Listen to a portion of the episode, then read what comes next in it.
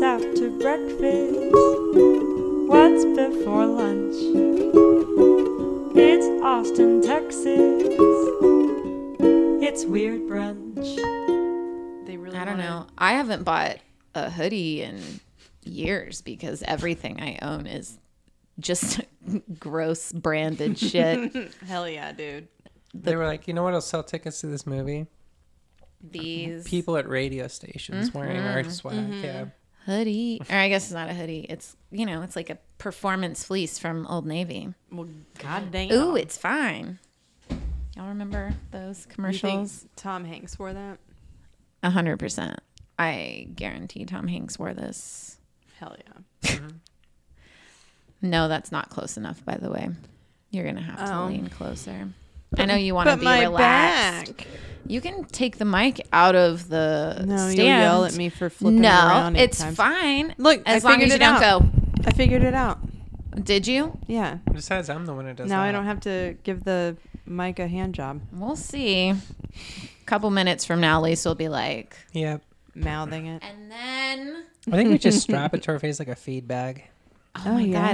god, we could all get Britney Spears headset Yeah. things. Yes. which would be awesome. I mean, hey, listeners, we're all wearing Britney Spears headset things. Mm-hmm. For sure. that'd be so But also, cool. we have it on our Amazon wish list if you want to get we them need new ones. Yeah. that would be awesome, man. Do we have an Maybe Amazon I wish list? will just buy those. Amazon.com slash weird brunch. Yeah, I don't know. If that We should We'll make a create wish it. list and see what happens. it's just weird that weird headset, and then some like alien finding things, the My- spirit rods.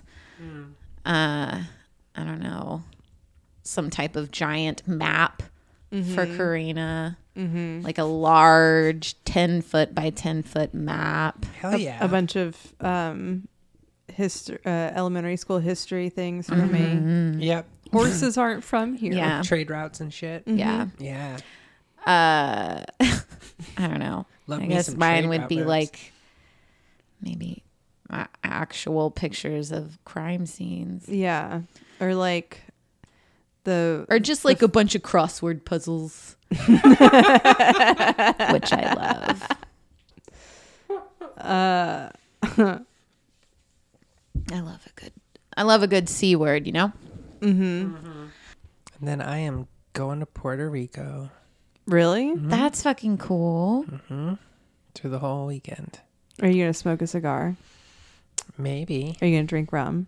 Maybe. Are you gonna be like, call me Hunter S. Thompson in the Rum Diary? Probably not. Are you going with your new lady? Yes, I am.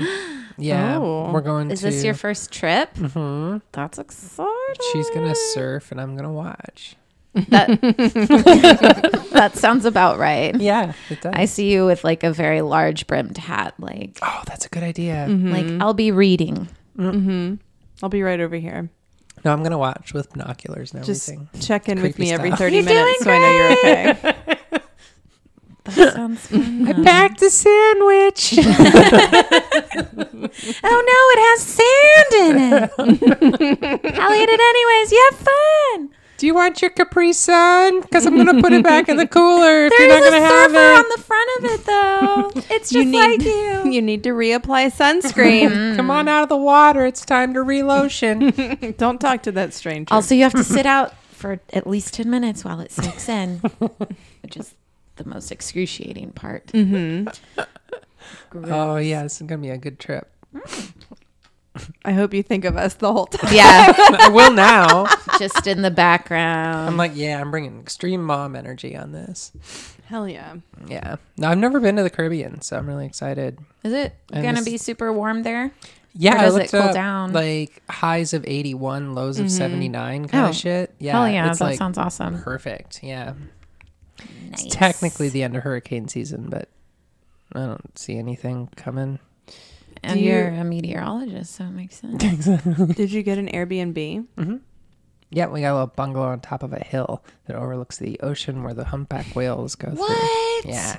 Speaking of humpback whale, I Uh-oh. feel like all y'all are going to be doing is humping. Well, yeah, that's true. Nice. Hell yeah. I'm here. There's nothing else to do on the I'm western here for at least the western next coast hour. of Puerto Rico. think I would cry if I saw an actual whale. I'd just be like, oh, it's so beautiful. I'm really hoping it's supposed to like whale watching season there is supposed to be like late December through March. I'm hoping that like well, I mean, Global we'll get some warming. November. early whales. Yeah. Global warming. Global Yeah. warming. Right. Well, speaking of, you know, nature and, um, um, you know, like global warming and all that fun stuff, uh, I'm going to talk. Oh, wait. Welcome to Weird Brunch. You're listening to our podcast. I'm Whitney Lamont. I'm Lisa Friedrich. I'm Karina Magyar. This is a podcast. This is a podcast. This is exactly one podcast. a single podcast. back to nature, back to beauty, back to life, back to reality. Um, I was just about to fucking. Were say you that. really? Yes. Fuck yeah. So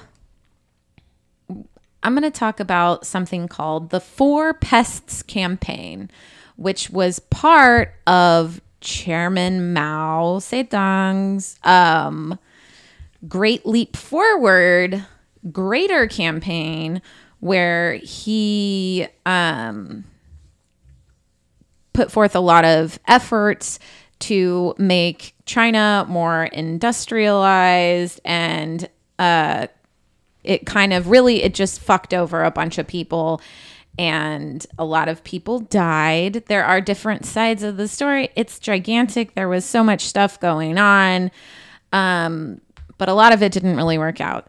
Anyways this particular part is the four pests campaign. So The four pest campaign. yeah pests. Oh, I like thought you were saying Pez for a minute. four I pez campaign. Real excited. Um It's a lucky amount of Pez. And Yeah. So the Great Leap Forward was happening in China from 1958 to 1962. And part of that, the Four Pests campaign, was four pests that they determined needed to be eliminated to, you know, make for a healthier living and also to keep their crops from dying and being depleted because starvation was a real thing over in China. Um, the four pests that they identified that needed to be eliminated were were rats, number Oh, no. one, that makes sense. for spreading plague. Two, mosquitoes, which were responsible for spreading malaria. Yep. Fun fact, you know, most scientists say that if we got rid of every mosquito on the planet, it's the only species we could eliminate and it the planet would be like good. Really? Yeah, nothing eats them, nothing needs them. They're completely worthless. They're just here to keep the Fuck, we population down. that? We're That's the problem, right? yeah. Um, so we got rodents, we got mosquitoes. Number three, pervasive airborne flies. So just Oh just hell yeah. Get rid of them. annoying ass fucking flies. And the fourth one, Eurasian tree sparrows. So the first three kind of make a little bit of sense to me. But the problem that everybody had with the sparrows was that they ate their grain and their fruit. And the government declared also that, quote, the birds are public animals of capitalism. So the Hell CPC, the uh, communist, um, sorry, Police Academy. Communist Police Academy, yes. I'd pay to see that. Yes. Uh, they're like, They did go to Russia. I think that was like seven, Police Academy, seven, six, something like that. God, no one needs to know that. Oh, well, I'm looking it up Do anyway. it. so people are like, you know what, Mao, we are in it to win it and we're going to get rid of all these pests. Let's do it. It was like a big PSA campaign. It was like, stop letting those cock or those flies fly around your house. Just fucking kill them. Uh, and people were like, yes. So they Like, would China's big. Very. enormous yes. billions, right? Live in China? Is Not- it into the billions? It's not into the billions, and it wasn't at that point for sure, but a billion. okay. Yeah. Okay. Mm-hmm. So people are like, We got this. So the thing about sparrows is that they're so kind of, you know, they're sparrows. They're little flitty little Flighty. flighty flitty little birds. and if you're outside all day going whack whack whack like with pots and pans, the sparrows that would normally land in your trees are not going to land in your trees because they're fucking terrified. So the whole country is on pest patrol. And so they're walking around, they're banging on shit. Eventually, sparrows are kind of, some of them are falling out of the sky from exhaustion and death. Like they can't land anywhere or sit down. So these sparrows are just dying and falling out of the skies. People were encouraged to destroy sparrow nests wherever they could find them. They would break the eggs. They would kill the little chicks if they found chicks in the nests. That's rude. People would shoot the birds down from the sky. Um, and there were just mass attacks on these this sparrow population. Forced bird abortion. Yes. Like even worse than that. Um so with this campaign it's pushing that sparrow towards very close to extinction and people aren't really realizing that this could be a bad thing yet. On top of the sparrow stuff, government agencies were giving awards and stuff to buildings that were extremely clean. So kids would get awards for having like the largest number of rat tails or like bags of dead mosquitoes and flies Oh to prove that they had killed these pests that were on the four pest list. That's awesome. Um, the people that, um, sorry, there were people, obviously embassies around that were like, I don't know about this. Like, mm-hmm. we're we're a goddamn embassy. You're not coming over here. And the Polish embassy was one of them, and it was the Polish embassy in Beijing, and they were like, "You can't come in." And the people around were so mad that they were like harboring sparrows that were just like hanging out in their trees in the embassy that they stood outside of the Polish embassy for days with drums and just drummed until all the sparrows that were there that were flying around couldn't land and they just died and fell out of the sky. Oh my god. okay. By um Just throwing rat tails over the yeah, Sounds just, effective, ugh. yeah.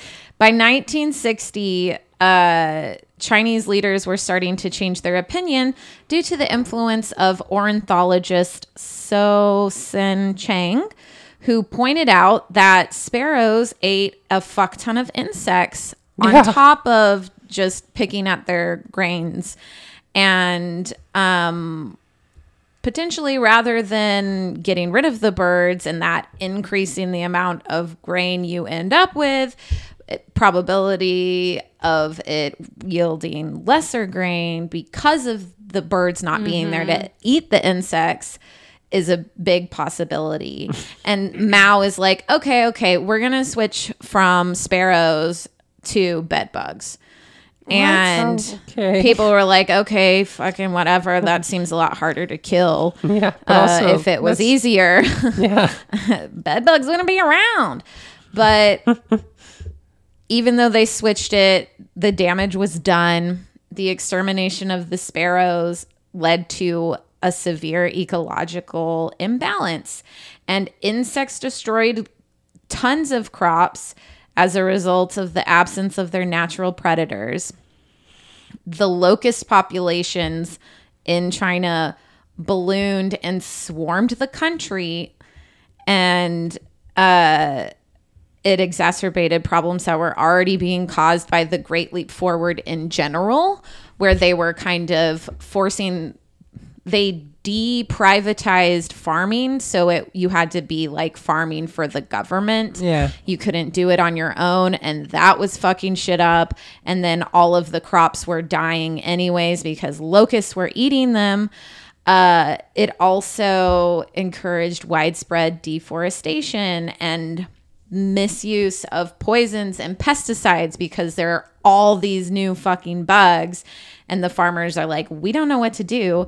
And the entire ex- like extinction almost of the birds resulted in what people think well it resulted in the great chinese famine in which 14 or 15 to 45 million people died of starvation in china Jeez. because of this sparrow campaign. Um yeah, so it wasn't a great good idea. uh people are still even today like Mao Zedong is kind of I don't know he can either people think he's really good or really bad like he's not like the most hated guy Yeah. Right. um, because I guess he did do some good stuff, but ultimately, all of that and the Great Leap Forward led to like millions and millions people's of people's deaths, and it permeated into you know like TV and still modern stuff now. People talk about it and reference it, but um, yeah, that's Yeah. my short little story. Love your sparrows Love your sparrows. just don't i just feel like you know don't extinct anything Don't you know? extinct anything. just don't extinct Except anything. mosquitoes. except mosquitoes Yeah, I'm good to take out mosquitoes. but still like if we did get rid of mosquitoes and the human population i mean are we like Are you saying they're they're would the only thing keeping our us in boom check? yeah maybe right I mean, there's only one way to find out. Yeah, let's figure it out. I'm and then we'll have to invent some new type of blood sucking disease spreading No, insect that was the thing I read is that if you got rid of mosquitoes, nobody would mind. No animals would mind, except something else would fill that niche. right You know, it's just a More good ticks. niche. Yeah, more ticks. Ugh. I I would I prefer mosquitoes over ticks. Yeah, that's For true. sure. I've You can just had a swat a mosquito. I've never had a tick either, but they terrify me. yeah, Lyme disease terrifies Yeah, Lyme me. Lyme disease is yeah, but for real. life. Eek. Police Academy Seven, by the way, oh. was Mission to Moscow, the final Police Academy, Mission to Moscow. and then it had Ron Perlman and Christopher Lee, which I Really? do not remember. Wow. yeah, so star-studded. star-studded cast. cast. That's impressive. Uh, anyway, I'll go with some old timey rock and roll stuff. Uh, hey guys, Just take those old records off the shelf. There you go. Hey, Karina. no, sing the rest of it. I don't know the rest of it. I think that's all that needs to be saying. True. I'm Tom Cruise and I'm by myself. Isn't that what he's singing? That's Or- That's it. what he's. Those are the literal in the shower words. every morning. Yeah, and then he cries. Isn't that the thing though where he slides in and yeah. is- okay. Risky business. Yep, you got it. He was. He's so cute. He was. He, yeah, actually. Now he just looks like the mask from Vanilla Sky. Ew. Ooh, That's just his personality now. mm, that's He's true. still a great actor. I don't know. I haven't seen him since what he the did to Mission Impossible Holmes. movies are fucking great. He's really good at running very fast. Y'all, Beck got out of Scientology. I'm sorry. I He saw did? that. But Derailing didn't, the whole thing. didn't he say that he was never a Scientologist? well, he Uh, should back up off of that, but he yeah. did denounce it. Good for him. Maybe I'll feel less weird about liking his songs. I didn't honestly. I didn't know he was one in the beginning. He was one of those. I was always in denial about. I always have been upset about Same Elisabeth with Moss. Elisabeth Moss. Yeah, Oh yeah. she seems way too smart for that. But she must not be. I don't know. Yeah. Will Smith too. Oh, that makes sense. Will Smith and John Travolta make sense to me. John Travolta. I don't know. Will Smith doesn't really make sense Is to me. Jada one? Mhm, Is the whole family the is. whole- Yeah. Willa. Wait, Willa. Willow. Willow. Willow Willow. was at a show at ACL Live a couple weeks ago. Oh really? Oh, She was at Brockhampton, y'all. Oh. And I was like, what are you doing all the way over here? yeah. I didn't say that. You're not from around here. now whip your hair, girl. Come on. Uh, Sorry, Karina. Hey please. guys. Yes. Just cut all that shit out. No. It was stupid. So it's the 10th anniversary of Balloon Boy. Yay! Yay! Really? It's just been ten years? Yeah, I know, right? It's been a long decade. Um, What have we been doing with if you don't remember Balloon Boy, because I know a lot of our audience is in middle school, um, what happened? Marcus. what had happened was, uh, so this happened. Richard Heaney and his that's his name. No, is it not Heine? I knew a Heine. That's H E E N E. So I'm gonna go with Heaney. okay. Maybe Heen, but I like Heaney. I don't remember. He and his wife Mayumi, who was born and raised in Japan, uh, were construction workers slash video editors, kind of like odd job doers in Colorado. Task And- Rabbit. yeah, kind of like TaskRabbit before TaskRabbit, and they mm-hmm. happen to have been on Wife Swap in 2008, one of the more highly rated and ah. well regarded I do remember that part of the story. episodes of Wife Swap. In fact, they were selected for like a best of reunion show back when that whole thing happened. Still happens, I guess. As far as I'm concerned, there was only one wife swap, and that was the dark sided. So they didn't quite achieve that level of fame, but it gave Mr. Heaney a taste for mm. fame. Other wives. He also, and other wives, he also fancies himself an inventor and a meteorologist. In fact, he hit up a lot of local newspapers and radio stations with some meteorology tips and finagled his way into a short lived stint helping a local TV station chase thunderstorms and tornadoes All right. before they got kind of tired of his antics because he was just trying to get famous, you know? Mm-hmm. So this was all late 2000s. 2008 hits, the recession, remember that? Whew, it was bad. Yeah, really When screwed I up. graduated college. the, uh, yeah. Yeah. You know, remember when America fell apart? So, um, yeah, that that screwed up his remodeling business and the video editing business, and so they were really scraping by. He was like basically bagging leaves for money, um, but he had a good idea. He had figured out he had invented a foil backed balloon kind of thing that you would fill with helium and because it was covered in foil you could direct it or drive it around by running electrical currents over its skin. It was kind of like an early version of a drone.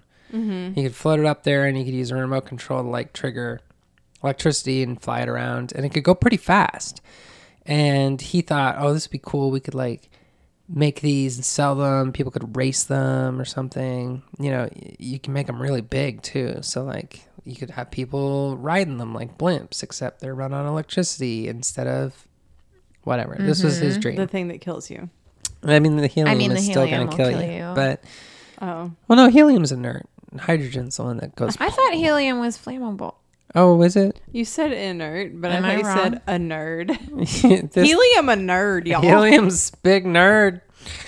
Uh, so anyway, that was his big dream, and he built one of these prototypes, twenty feet in diameter, with sixteen plastic sheets and two rolls of duct tape, and then he taped. 99 red balloons. Helium is non-flammable. He okay, there you go. He taped a little basket to the bottom, and then he was gonna do a test launch on October twelfth, two thousand nine, which happened to be his twelfth anniversary. Of so what? of his, His marriage Oh. with Mayumi. So they were running all sorts of videotapes in preparation. The idea was that they'd generate a lot of publicity uh, with this launch, and then people would be interested, and he could sell a lot of these balloons. So a couple weather delays happened, but finally there's a good day on the 15th. And he's like, all right, let's uh, pump five tanks of helium into this sucker. And it turned into a big Jiffy Pop ball. And then he hooked a stun gun to the basket and ran a million volts of electricity on it. and uh, he was going to like release it about 13 feet into the air with a tether and then use the electricity to drive it around. Had a camera set up. He was filming everything. Uh, and then uh, they released the pin and the balloon went up and the tether wasn't tied and the balloon just kept on going up. Of course. Uh, so on the tape, he starts yelling at his wife, and about 30 seconds later, they're looking around for their youngest son. They had three sons. Their youngest son, Falcon, oh. and they God. can't find Falcon. Where's Falcon? And he remembered, oh my God, he was playing inside the basket all morning, but they told him to get out of there. But now they can't find him. Oh my God, Falcon is in the balloon. So Richard calls the FAA uh, and like says, "Yo, there's a balloon with a boy in it. Uh, I can't get it. It's flying away. My electricity's far away, and I can't drive it anymore." And, the And he wanted them to track called it on uh, radar, and FAA was like, "Hey, call 911." So Mayumi calls 911, but the emergency operator can't understand her because she's so Japanese. Uh, and God damn. Try a little harder, operator. Jesus. uh, so Wait, where are they from again? Well, he's from Colorado, but Where she's from? Japan. They're in uh, Colorado, Larimer County, um, which is like halfway between Denver and Fort Collins. So Richard calls Channel 9 in Denver, KUSA, and says, Hey, could you get your traffic helicopter up there and see if we can find this balloon? Because my boy's in there.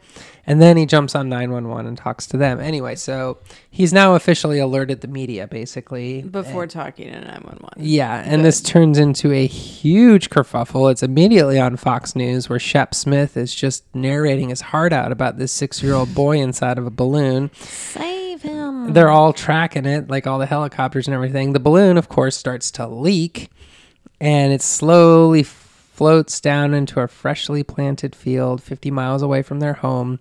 It plops on the ground, ambulances converge. They look in the basket. Falcon's not there. But What? a cop said he saw something fall out a few miles before. And so they're searching and they're searching. They have search parties looking for like a fallen boy or whatever, making phone calls. And while one person was making phone calls from the kitchen of the house, he hears a scream. And there's Falcon at the bottom of the stairs crying. He tells his parents he was hiding inside a box in the garage's attic. Mm. So the cops had searched the whole house while this was going on, but they didn't find the boy in the attic. Anyway, Balloon Boy. Did the boy not trust cops? I guess not. Balloon Boy was boy. safe. He said uh, he was playing with his cars in this box and then he fell asleep. That's why I didn't Mm. hear people calling his name. Same. Later that evening, real. after this had dominated the day's news, um, remember before the president did that? Uh, Wolf Blitzer, oh my God, so sad, was interviewing the family on CNN and he asks Falcon, Why did you hide so long? Uh, and the boy like doesn't seem to understand. So his dad says he's asking Falcon, "Did you hear us calling your name at any time?" And Falcon was like, "Uh huh." And his dad Oh. said, "You did. Well, why didn't you come out?" And then Falcon says, "Um, you guys said that uh we did this for the show." and his dad just says, "Man." Uh, and my Mayumi is like, "No, no." so like anyway, they're busted. They're oh, busted. shit. Uh, the law enforcement comes back, starts I bet taking Wolf statements. Blitzer got a huge hard on right Oh, in that moment. yeah. uh, taking statements and everything. Mayumi cracks under pressure, takes a polygraph, and while she's taking the polygraph, she confesses to the whole thing that it was a setup, that they were trying to get publicity for a science based reality show that they had pitched to the producers of Wife Swap. Um, and anyway, they were disgraced, but more importantly, uh, Richard was tried and convicted of a felony. Um, I can't remember the exact like nature of the inciting felony. a panic? Isn't that I mean, it was like basically misuse of law enforcement Okay. resources or whatever, um, hoaxing, whatever. He was uh, in jail for a little while, a couple months, and got a felony record. Fuck that guy? Fuck you, Richard. So yeah, that's basically how the United States of America felt about him after that. Uh, they moved to Florida. Sure. Naturally, where have else do you the go? first place. Uh, Richard continues being like a handyman, uh, and apparently he's really good at it. Uh, he gets his sons interested in heavy metal music. They start a little heavy metal band. Richard What's films it a called? short documentary. Oh my god, what is it called? It was pretty good. I'll look that up. Uh, the heavy balloon. Richard films uh, one of their bands was called Balloon Boy No Hoax because they denied the whole time that it was a hoax. Yeah. Oh yeah. Even Yeah. though the kid confessed to it. Um, Yeah, but Richard never did. Richard just refuses to let anybody call it a hoax. Um, oh, what was that band's name? Led Zeppelin. It's fucking great. It's so rare that I get a legit Heaney Boys. laugh. It's called Heaney Boys. Heaney Boys. Heaney Boys. So he films a, a video of them, and then they like write a heavy metal rock opera called American Chili. And he's pitching it to Hollywood agents. He thinks this is like Amazon Prime material. Mm-hmm. He's still hustling, but people are like, nah, nah, nah, nah. Uh, and he's still making inventions like a crazy person. He's making tons and tons of inventions. Let me see where I can find some of his cool inventions. He's like Bella's that father. thing he made was cool. Yep. Yeah.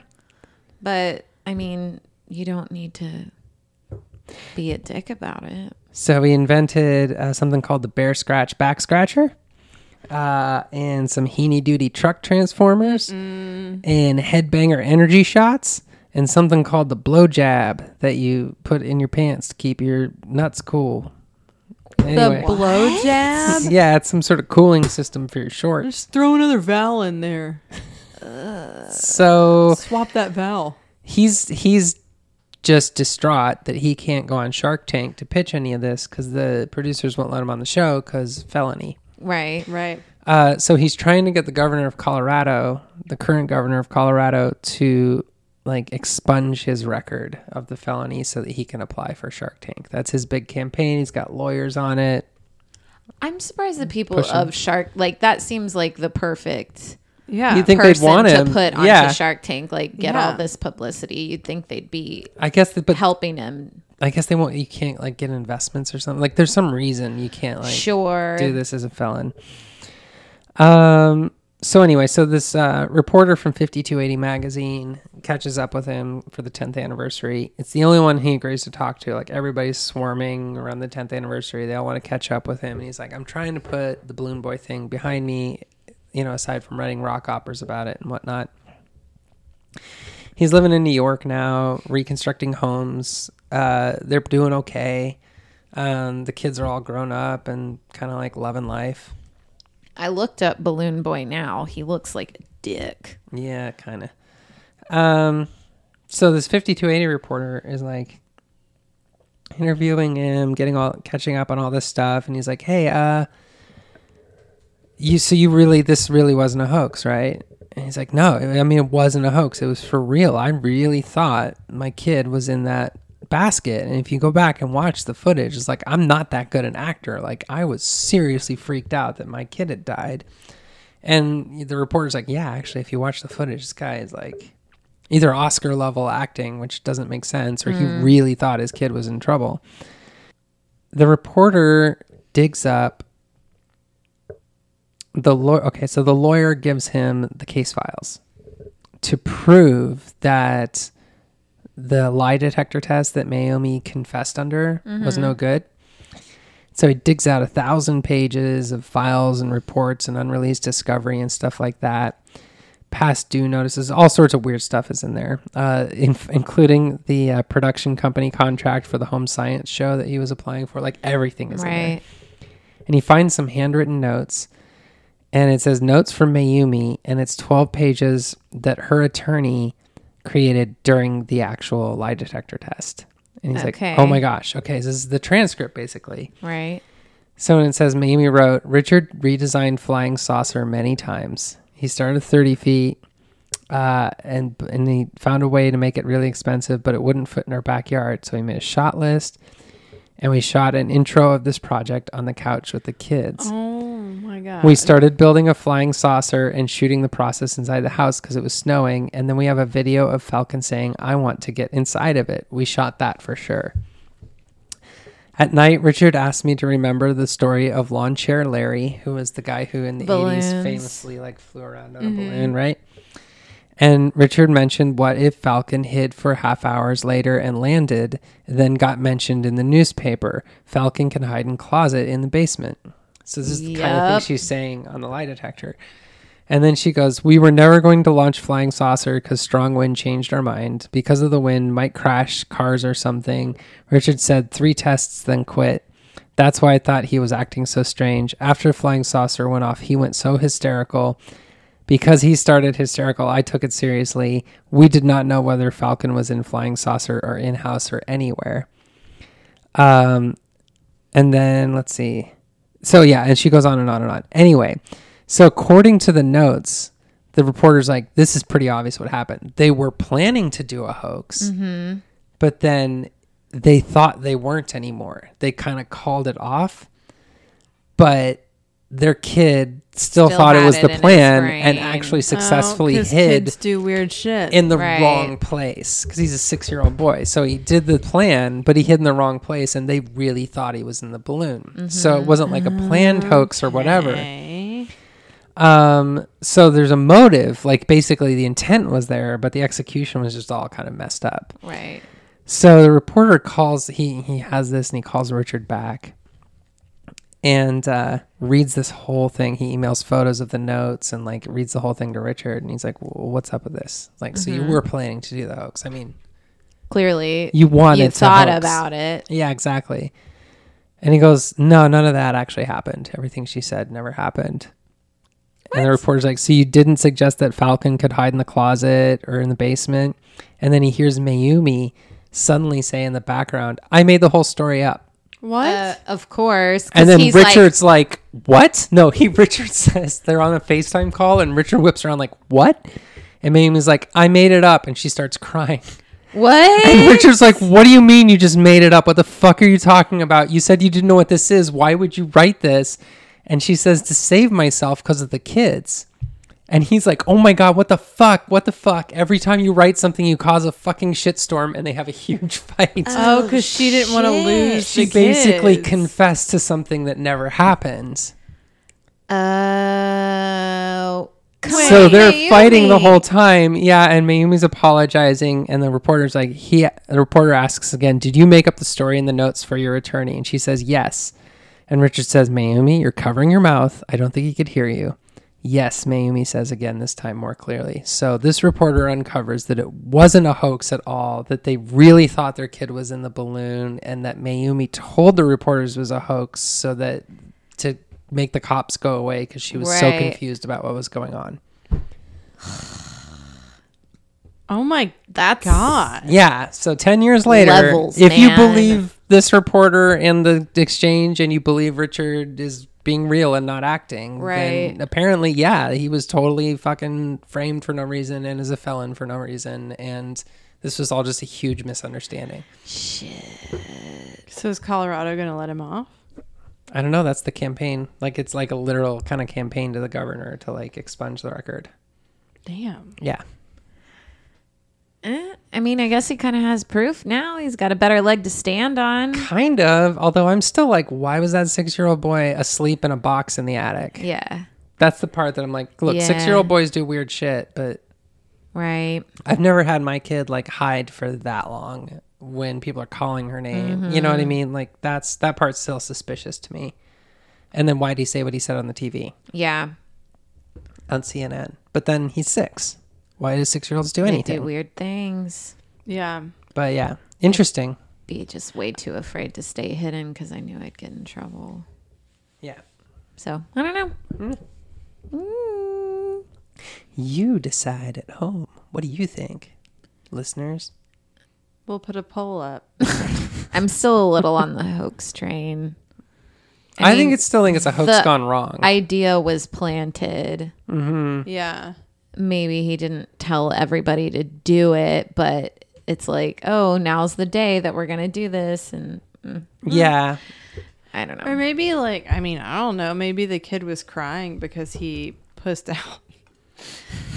Didn't get in the balloon. He was Exactly. like, Right. Man, I really got like the cops were mad at me for not getting in that balloon, so I just like kept hiding. Yeah, who knows what was talked about or all the misunderstandings. I mean, those kids on were there. on wife swap. Like they're fucked up already. Exactly. That They whole are. family's clearly got something on their brains. Yeah, Yeah. maybe like mom and dad said the show, and he was like, "No, No went and show. did- Don't make me go back. Yeah, What a show. that's crazy. Um, well, I guess you know, kind of going back to governments doing fucked up shit. Hell yeah. I'm gonna bring it on home. Um, so I'm gonna talk about prohibition and um, what I will be referring to as uh, one of the first crack epidemics that the uh, you know instigated by the government. So, um, as we all know, Actually, with you on that one. same with AIDS. Okay, so uh, Yeah.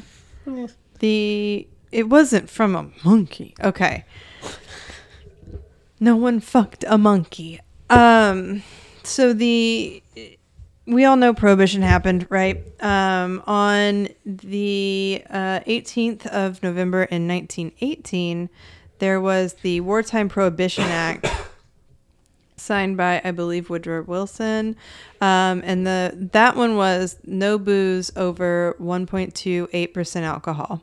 Okay, like that's that's weak, but also we're not being You dicks could right get now. fucked up off of it if you Yeah. tried. Yeah. you'd have to drink a lot, you'd pee a lot, but you can get there. Um, so this was signed to save grain during wartime. All right. That said, um, like it was signed uh, November 18th, but uh, the armistice for World War One was signed on November November 11th. 11th. Yeah. oh. So uh, the damn war was over, and they were like, "Eh, "Fuck it, let's go." Um, I mean, I guess after war, you still want to save grain. Whatever. It still seems a little shady to me. Uh, so the Wartime Prohibition Act took effect on June 30th, 1919. So it was signed, but then you know how laws work. Um, and then July 1st, it was going to be in uh, play for one year. So July 1st, 1919 became known as the Thirsty First, which I love. I like that too. I would celebrate that. I love you early 20th century for that and that alone. Um, the U.S. Senate proposed the 18th Amendment on December 18th, 1917. So before it even took effect, uh, the Senate was like, "Hold up, hold up, hold up. Let's just let's just get rid of it." Um, so this was approved by the 36th state on January 16th, 1919. The country went dry one year later on January 17th, 1920. So we all know 1920 that year, prohibition. Yep. Um, we they did see drops in cirrhosis death rates. Um, admissions to state mental hospitals for alcohol psychosis went down. Um, arrests for public drunkenness obviously went down, and I liked this. Uh, the rates of absenteeism also went down. Cute. Um, Lisa, can we pause Yep. for a second? Am I I'm doing getting something? Weird noise. Will you move your mic slightly closer to me? Okay. Stop. collaborate and listen. Okay. I think it was rubbing up against your boob down here and you could hear it. Sorry about my tits. I was like, what the fuck is that noise? and that's what it was. Okay. And we're back. Sorry. Sorry, there was a derail for my tits. Um, yep. They're always in the way. The cows So- eat them for hay. They hide the dirt on daddy's shirt. They're always in the. Whoa. Sorry. That's Is that a like fun a patty song. cake song? For, Yeah, you guys don't know that folk tune. It's not about your tits. It's. I wish that'd be funny. I know Mama's got a squeeze box. How about that? There you go. Um, so absenteeism's down. Good job. You're showing up to work. Uh, Blue Monday was actually coined around this time because people would get so fucked up during the weekends that they would be incredibly hungover on Monday and either just not show up or just Right. be depressed. Um, so by 1925, so five years into this, there were anywhere from uh, 30,000 to 100,000 speakeasy clubs in New York City alone. Hell yeah. So folks is doing the backlash. Um, so we've got bootleggers, street gangs uh, that are smuggling, stealing, and making their own alcohol. Speakeasies, of course. Um, we've all seen Legends of the Fall. we know how this goes. Um, at least the bootlegger part. R.I.P. God, God, that fucking movie. Uh, I love it. Um, people truly believed, like the people that backed this law, like they really believed that this would start a new era of upright behavior in America, and they were so pissed that that was not happening. Um, It was not a coincidence that it passed the same year that women got the vote. because They wanted it to be were women's like- fault. Yeah, women were like, please, please do something about our men being drunk all the time. Please make them stop beating us. So- basically. Yes, exactly. The temperance movement was a lot driven by women fear for their safety and their financial Yup. health. So there's yes, that that's definitely part of it, but part of the reason behind that is that women like if you drank as a woman in public, you were assumed to be a, a prostitute. That too. So in general, women weren't drinking. However, when this happened, women started being like, "Oh, we all can't do it. Well, that means we all can, bitch."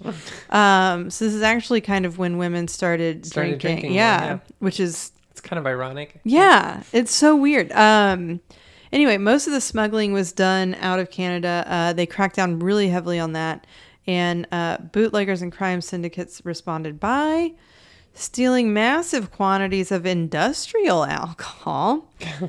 Breaking Used- Bad. Oh, like isopropyl alcohol. Uh, yes, I have an entire list somewhere, but it's the stuff that's like used in paints and solvents, Sure. uh, medical supplies, fuels, uh, and then they would re Methyl. Ooh. Uh, they would re-distill it to make it drinkable. Um, industry alcohol is the same as grain alcohol at the beginning, but then they mix unpleasant chemicals in it to render it undrinkable. Um, Rude. I know. Seriously, stop it. So the people that were de wait, the US government started requiring this denaturing process in actually 1906. So people that wanted to um, ma- uh, use those industrial alcohols, they had to start putting in that gross shit. Yeah. So that people wouldn't just drink because it was so strong. Right. I mean, we've all had those uh, Everclear punches. Um, so if they wanted to avoid taxes levied on booze, they had to start putting this fucked up shit in there. Um, the U.S. Treasury Department uh, was charged with overseeing alcohol enforcement, and they estimated that by the mid 1920s, some 60 million gallons Woof. of industrial alcohol were stolen annually Nice. to supply the country's drinkers. Um, in 1926, President Calvin Coolidge, bitch, uh, decided to turn. CC to his friend. Mhm. Um, Cow. cunt, Cool cow. cunty cunt. Um, decided to turn to chemistry as an enforcement tool. So, uh, some 70 denaturing formulas existed by the mid 1920s.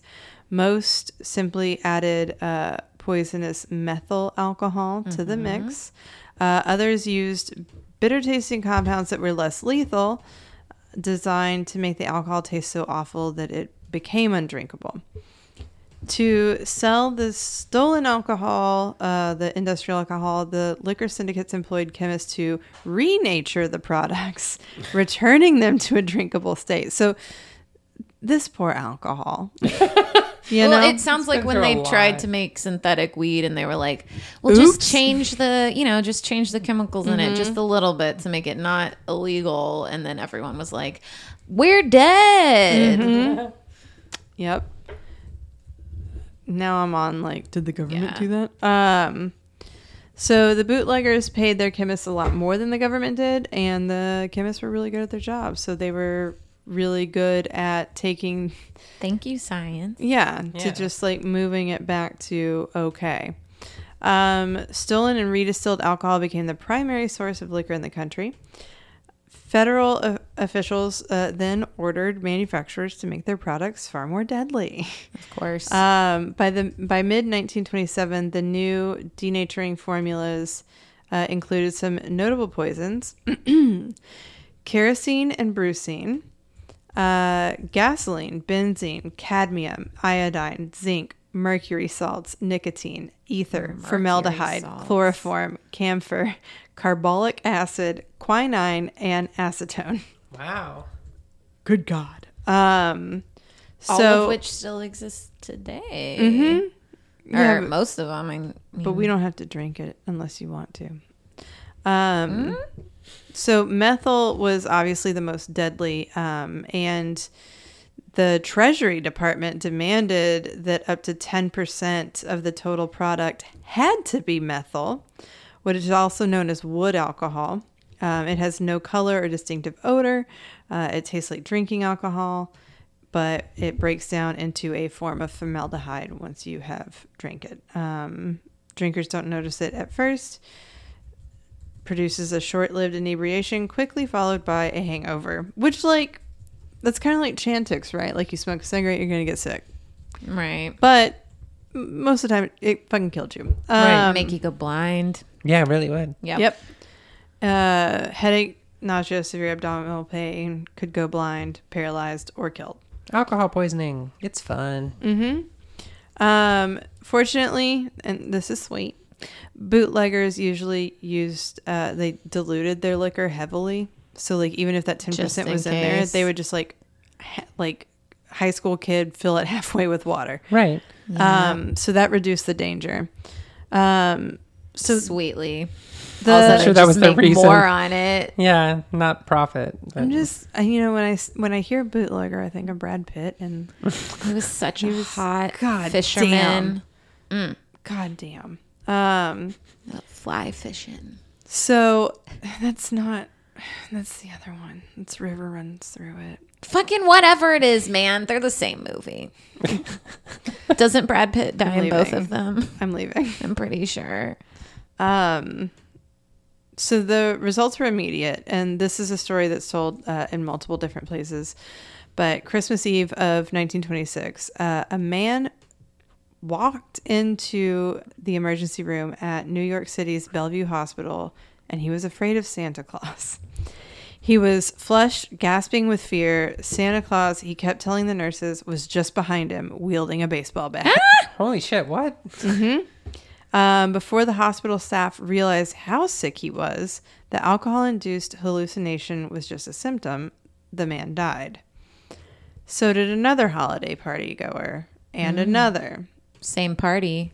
As dust fell on Christmas, so like, you know, almost 24 hours later, the hospital staff t- tallied up more than 60 people made desperately ill by alcohol and eight were dead from it just in one night. Within the next two days, yet another 23 people died in the city from celebrating the season. Enter Charles Norris. Um, the briefest history I can give on Charles Norris, but he's an important dude. Uh, he was born to a wealthy family in Philadelphia in December 4th, uh, 1867. He studied medicine at Columbia University, and then he traveled to Berlin and Vienna to further his medical studies. Before Norris, medical examiners did not exist. Um, so city coroners handled the dead bodies, um, but there were no prerequisites to that were required to be a, a coroner. Anyone could just walk in and be like, "Yeah, I'll check out." Those yeah, I dead got it. He's got a hole in his head. Yeah, He's- looks like an uh Yeah. oh. this one had a boo boo. So making money was the only motivation for coroners, uh, and they were paid per body. When Nice. when more bodies were quickly processed, more money was made. Payment could also be made if someone didn't want anyone to know why they Yeah, slip person him died. a slip him a nice shiny dollar coin Mm-hmm. Mm-hmm. because it was back then, you know, It was back then. dollar coins. Um, in other cases, if the cause of death was not apparent, it ended up as just another cold case. So, like, this was years and years and years and years and years of people just being like, mm, I don't know. Um, so, no one took the time to do a death investigation uh, into unexplained deaths, and science rarely played a role in law enforcement at all until Charles Norris. So when he went to Vienna and Berlin, he realized that the Europeans were developing a way to use scientific evidence in the criminal justice system. Uh, Norris had faith in the concept. Uh, My boy. Yeah. Ten years earlier. whatever that was. hmm Um, and he, there were certain alliances that were like, these coroners are fucked up. So Norris started talking to them, um, and they wanted trained professionals investigating the cause of death. So in 1918, Norris was appointed chief medical examiner at Bellevue Hospital in New York City. Uh, his job was to investigate suspicious or violent deaths. Now, the New York mayor at the time, quote, Red Mike Hylan, this is just so fucking 1920s, uh, wanted a medical examiner that would do favors for him. And Norris would not. He was a good dude. Um, he wanted to have like a medical justice system purely based in science. Oh, oh, oh, I'm a good guy. Um, to help with this, he asked Alexander Gettler, who is known as the father of forensic toxicology in America. So these are like two badass dudes that no one fucking respects because they've got new Right. Yeah. these They're heretics. made up Yeah. titles. Um, so and they're being all mean about legal shit. And they've created the first toxicology lab in the country. So they successfully solved many cases to toxicology. They actually, at some point, um, found out that like one of the first, like, it's not matricide. Was it where you, you're a Yeah. mom Yeah. that kills your kids? Oh, no. That's uh, It's the opposite of that. uh, what is that Andrea called? Yatesism. Child tricide.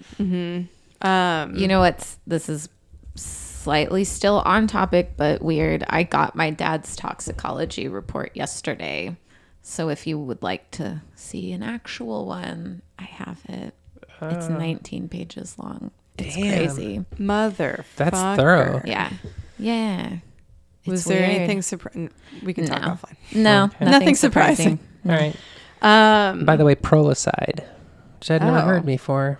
like proletariat. Yeah, like Hmm. proles. Yep.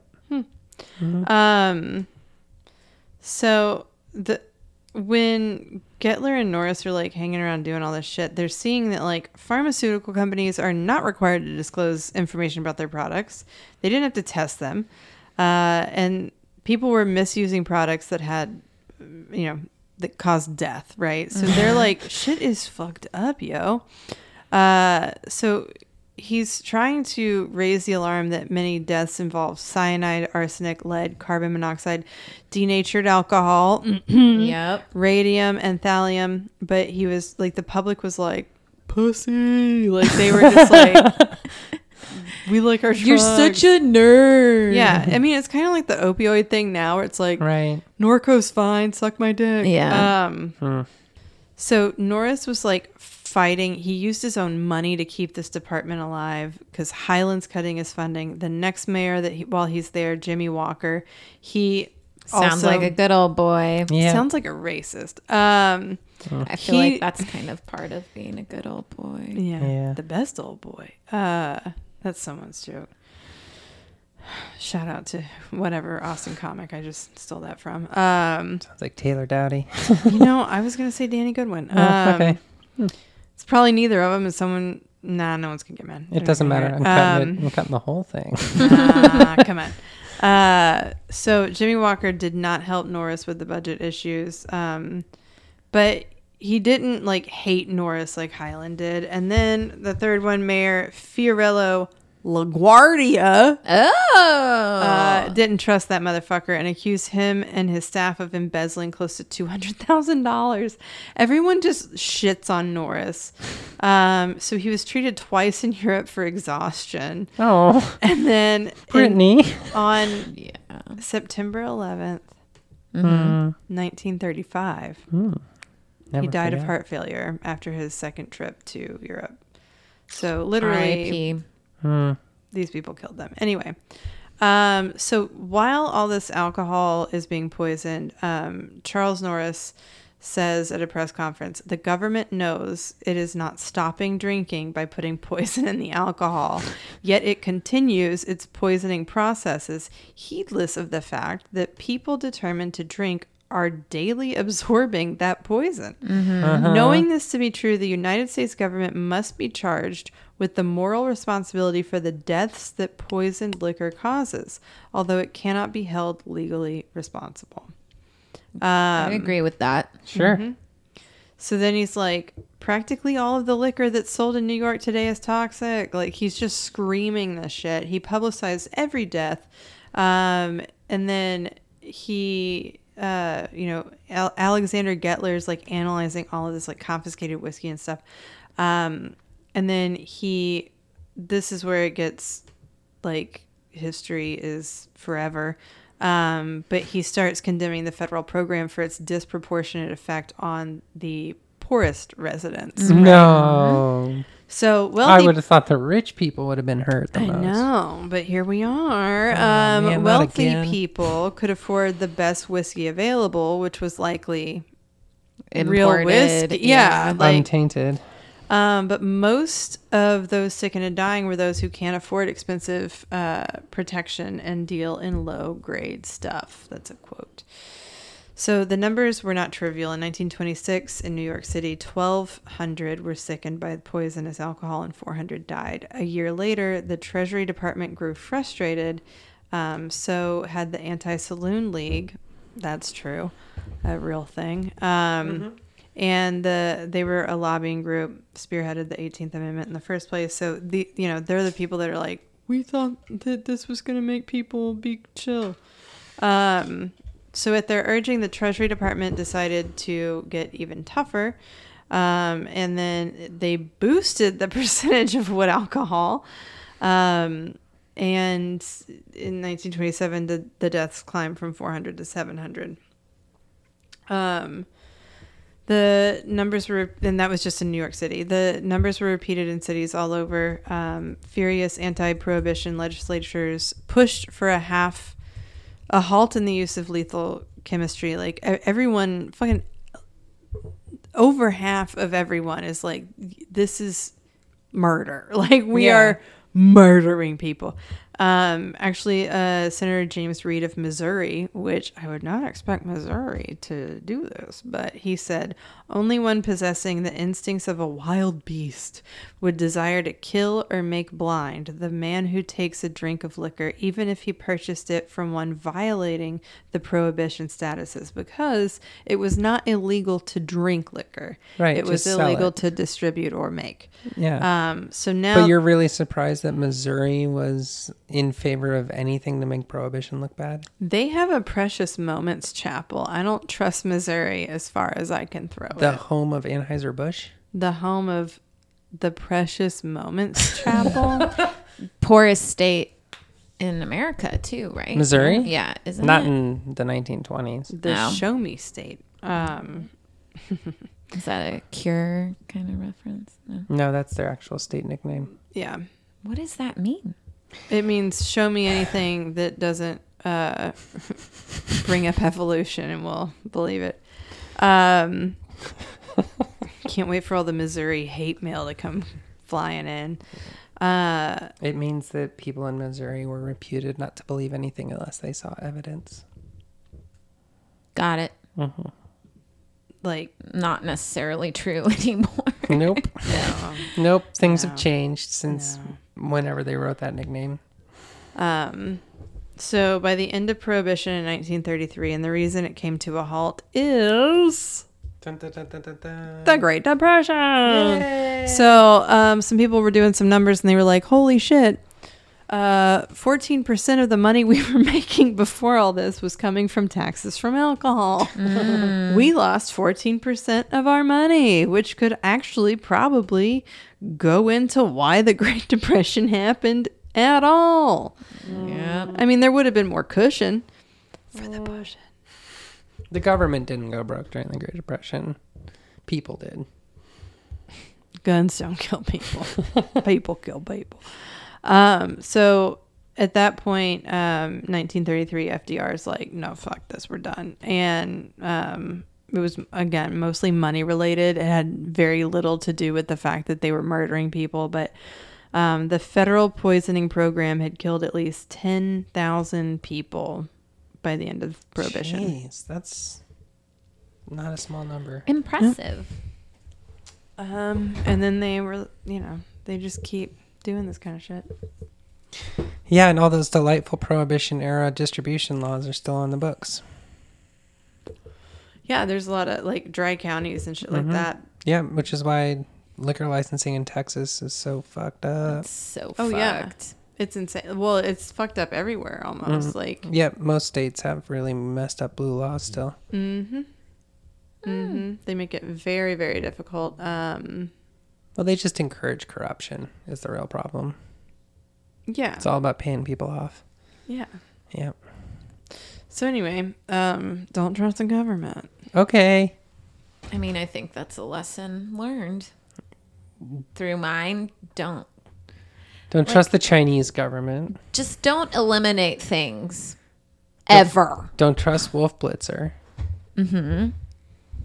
Don't trust Calvin Coolidge. Perfect. Yeah. Fucking Calvin Coolidge, man. It's the worst. He really is the worst. What a piece of shit. I don't know. That's it. George Bush might be the worst. George W. No, I would say Donald Trump is the worst. Honestly, Donald Trump hasn't. Never mind. I'm Oh, not going to get into war crimes. Jesus what Christ. is Not gonna get into war about to crimes. happen? No, because what? He said it was illegal to fuck dogs today. Is this And he did the practice? women's coin thing also. What's the women's coin thing? It's the only money women are allowed to have. Sacagawea. Oh God, we don't need to talk about that. No, it's We're not not here yet. for current events. I don't know. There's just some people are war criminals and some people are just fucking terrible. You know? True. Literal villains. Yeah. Like I'd hang out with George W. Bush. I would never hang out with Trump, but George W. Bush fucking You could argue that pulling out of Syria the way he did. Anyway, why are we doing this? Nope, we're not. Thanks don't for know enough to do listening. Me either.